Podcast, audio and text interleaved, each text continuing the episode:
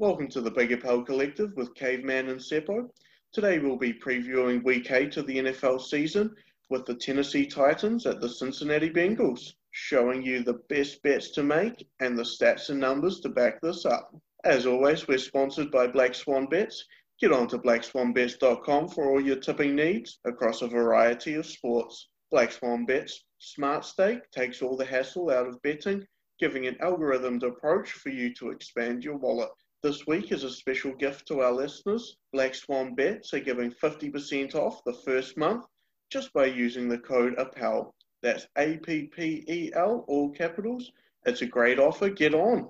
Now, Titans at Bengals. Boy, the Bengals have been getting some backdoor covers this year. I think they might do it again.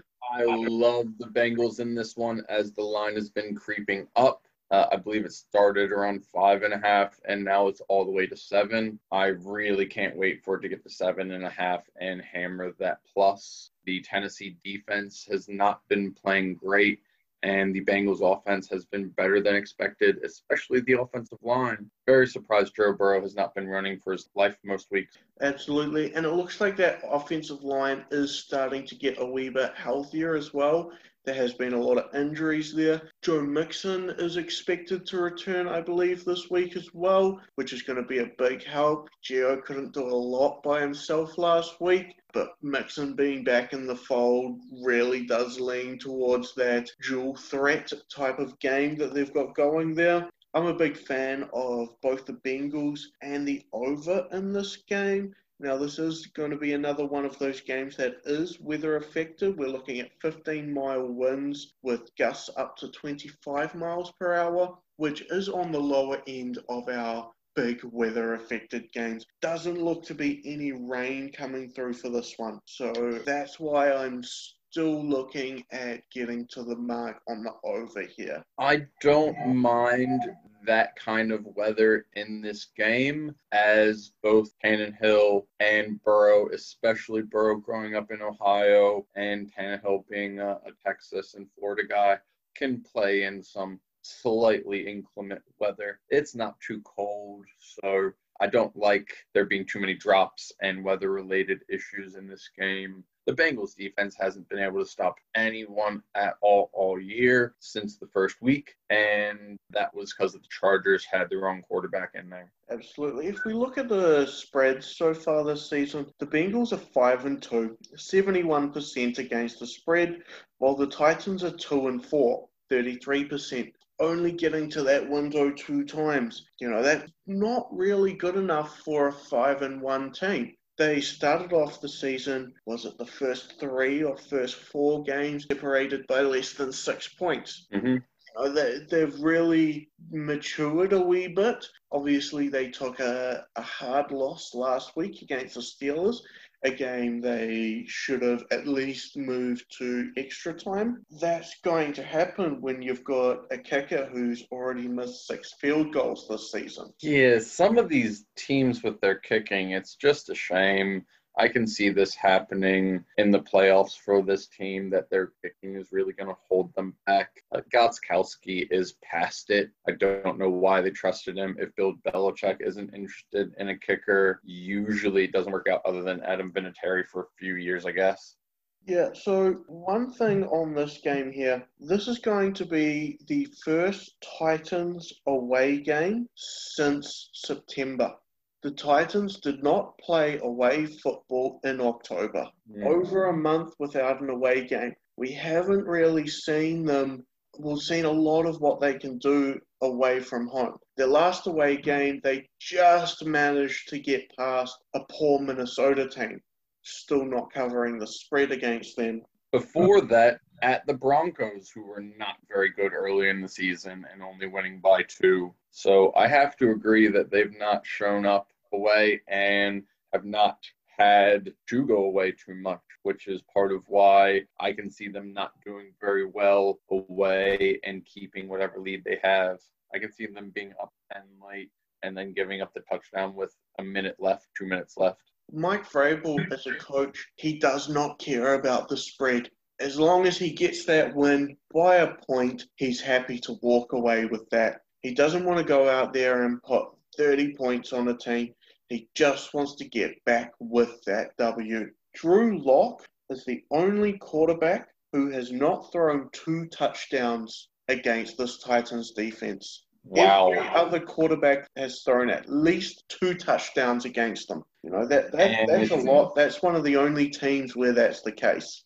For sure. And it's not like they've been playing against amazing quarterbacks. That includes Minshew and Cousins in back to back weeks. Yeah, so I can definitely see that trend continuing with Burrow, who's shown a lot of potential especially considering he's really starting to get solid core around him with that receiving corps. AJ Green has really flashed his talent again over the last couple of weeks, and he's starting to get into the act. He's getting quite a good rapport going with Burrow at the moment, which just gives him an absolute wide array of options here you know, you've got Boyd out of the slot, who's fantastic. The rookie Tee Higgins is incredible. AJ Green, obviously that big red zone threat. John Ross, uh, he's been injured. He probably doesn't make the roster for this one. He's been a bit of a disappointment ever since he broke that record at the combine but he's a fast guy that can do a lot. And don't underestimate Auden Tate either. Again, he's got a wee bit of an injury cloud going, but this is some receiving corps they have here. They could rival the Dallas Cowboys for one of the best receiving cores in the NFL. I agree. And part of it is Tate being that fourth option. That is an amazing fourth option. He'd be a solid number three in a lot of these teams. A team like Atlanta would love to have him as a three, other than Russell Gage, although Russell Gage has been playing better as of late. The Bengals are just missing that tight end. If Tyler Eifert were still the player he once was and they still had him, this team's offense would be incredible. So hopefully in the offseason they can replace Drew Sample, who is a backup or even a third string tight end at best. Yeah. Uzomah's not bad, but more of a matchup week to week kind of guy than a everyday starter. Absolutely. And talking about tight ends, Jonnu Smith. Love me some Jonnu Smith against the Bengals. The Bengals defense have absolutely leaked yards, receptions, and touchdowns to the tight end position. I love to score a touchdown for Jonnu Smith this week. I think I like the touchdown more than receptions or the yards, depending on what it drops at. Absolutely. Uh, the touchdown for Jonnu Smith, I think we were looking at six over four.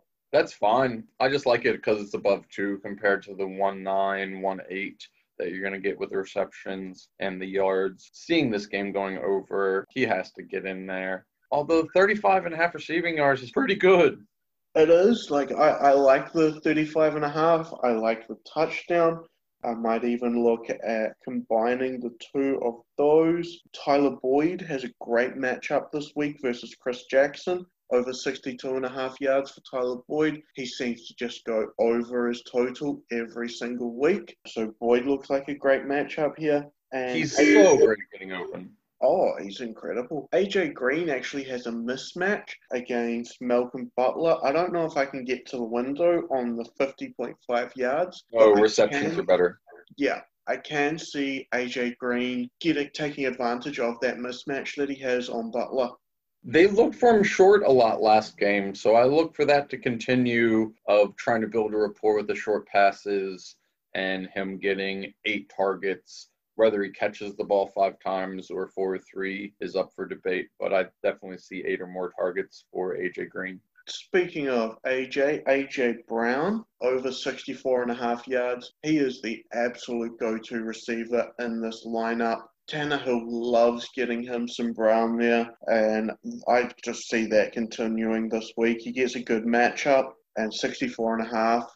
He's a guy that can break that off in the first quarter, go in to sleep for two quarters, and then come back and break 100 in the fourth. Yeah, in saying that, I love the over there over Jonnu Smith and under Corey Davis for that SGM with that tote over. That should be quite tasty as far as a number, as you love putting overs with unders together. Really bumps it up. Oh, absolutely. You almost have to on an SGM. or else you're not going to get the value out of it. For sure. Just having that one under that you're confident with helps a whole lot, as very seldomly do you go a whole bunch of unders and one over. Yeah. Now, obviously, Derrick Henry has a great matchup. I can't take Derrick Henry when the number is 100 too much. If someone needs to go over 100 yards for me, I need to be getting more than two to one. And mm. it's as simple as that. I think he's probably going to do it because he's Derrick Henry. He's going to get fed the ball, and it's a great matchup for him.